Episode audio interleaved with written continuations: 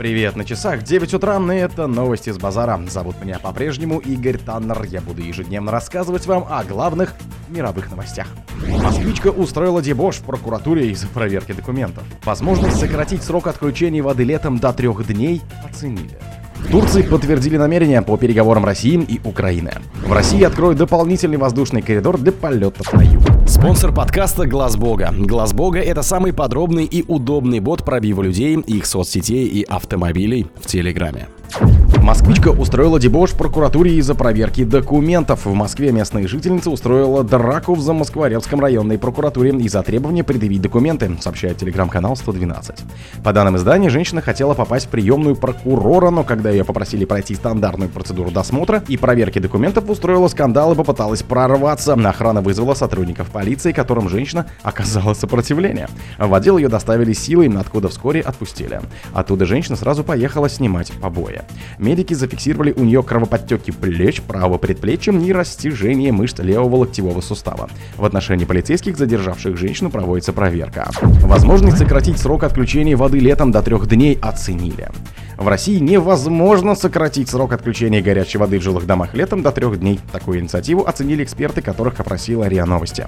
Нельзя установить жесткого критерия в 3 дня, потому что плановые работы не всегда можно уложить в эти сроки, пояснила директор партнерства Национальный жилищный конгресс Татьяна Випрецкая. Специалистка добавила, что любое отключение воды зависит от конкретных работах на сетях или в жилом доме. По времени они обычно занимают от 3 дней до нескольких месяцев.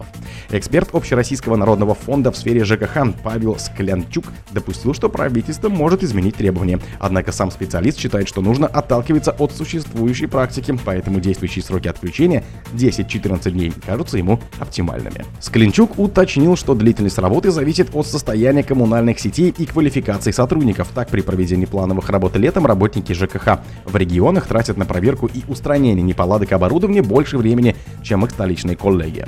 Так как в Москве хорошие коммунальные сети, соответственно, происходит меньше прорывов. Кроме того, в случае аварии бригады, обладающие хорошим оборудованием, быстрее их устраняют. Но в других же городах и регионах не везде такая ситуация. Поэтому объективно нельзя уменьшить сроки проведения работ, рассказал эксперт. Ранее вице-спикер Госдумы от ЛДПР Борис Чернышов предложил сократить в России срок отключения горячей воды летом до 3 дней. Автор инициативы убежден, что современные технологии позволяют за этот период выполнить все необходимые работы. В Турции подтвердили намерения по переговорам России и Украины. Анкара намерена продолжить оказывать усилия для организации и проведения мирных переговоров между Российской Федерацией и Украиной. Об этом говорится в совместном заявлении члена Совбеза Турции, сообщает один из телеканалов. Были спрогнозированы последствия военного конфликта между Россией и Украиной, которые увеличивают риски для региона. Также было заявлено, что Турция будет продолжать вносить свой вклад и усилия по мирным переговорам, говорится в сообщении. В России откроют дополнительный воздушный коридор для полетов на юг. В России планируют открыть дополнительный воздушный коридор для рейсов на юг, об этом сообщает РБК со ссылкой на источники 2 авиакомпаний. Уточняется, что второй воздушный коридор откроется 12 июня и позволит сократить время полетов, а также увеличить пропускную способность маршрута.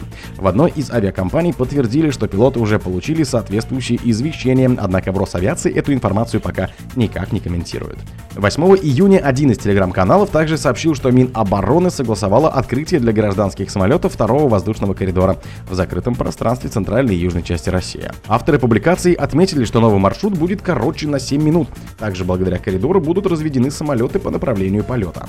Оба коридора будут односторонними, по одному самолеты будут лететь только на юг, а по второму в обратном направлении, уточнили в телеграм-канале. 24 февраля 2022 года Росавиация ввела ограничения на полеты из нескольких аэропортов на юге России. Ведомство включило в список 11 закрытых аэропортов. Это Анапу, Белгород, Брянск, Воронеж, Геленджик, Краснодарск, Курск, Липецк, Ростов-на-Дону, Симферополь и Элисту. Россиянин напал с ножом на бывшего заключенного и получил 3 года колонии. В Курске суд приговорил к 3 годам лишения свободы 52-летнего безработного россиянина, изрезавшего бывшего сокамерника ножом. Об этом Ленте.ру сообщили в объединенной пресс-службе судебной системы Курской области.